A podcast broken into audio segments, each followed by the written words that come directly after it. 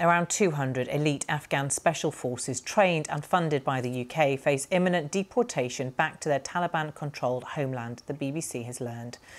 The figures gathered by a network of Afghan veterans reveal the scale of what one former UK general called an absolute betrayal. The soldiers concerned fled to Pakistan, which now says it will expel what it considers to be Afghan refugees. Newsnight's international correspondent Joe Inwood has the story.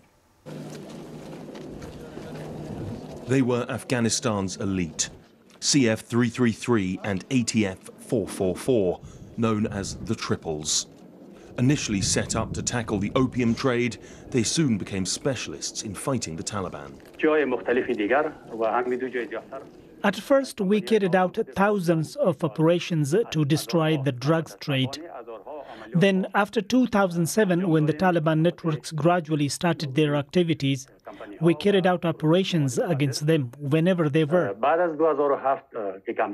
Ali spent nearly two decades on the front lines. This is him with members of British Special Forces. The Triples were at the front end of the UK's supported counter-terrorism operation. They did the most dangerous, the most difficult, the most important missions accompanied by British soldiers and did many things that British soldiers didn't do. Now, Ali's in hiding in Pakistan. He shows us around the single room where he and his family have barely left for three months.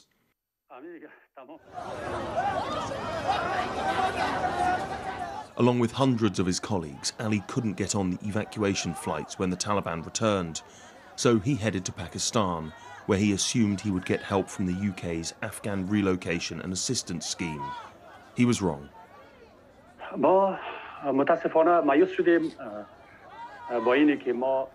I have been so disappointed. I served in different high ranking positions and fulfilled my duties honestly.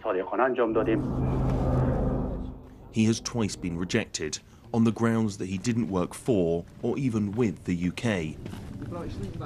According to the man who set up the Triples, they didn't just work with the UK, they were entirely funded by them. So we had one mission. We in British and donor for this mission is these triples or Britain, British government. It is crystal clear.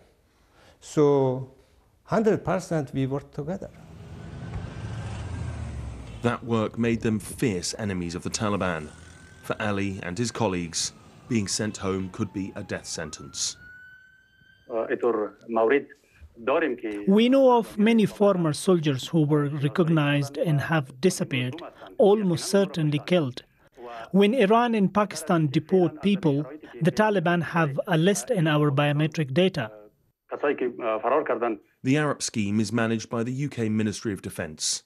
In a statement, they said each ARAP application is assessed individually and in accordance with published policy. We do not automatically make a decision on eligibility based on a job role.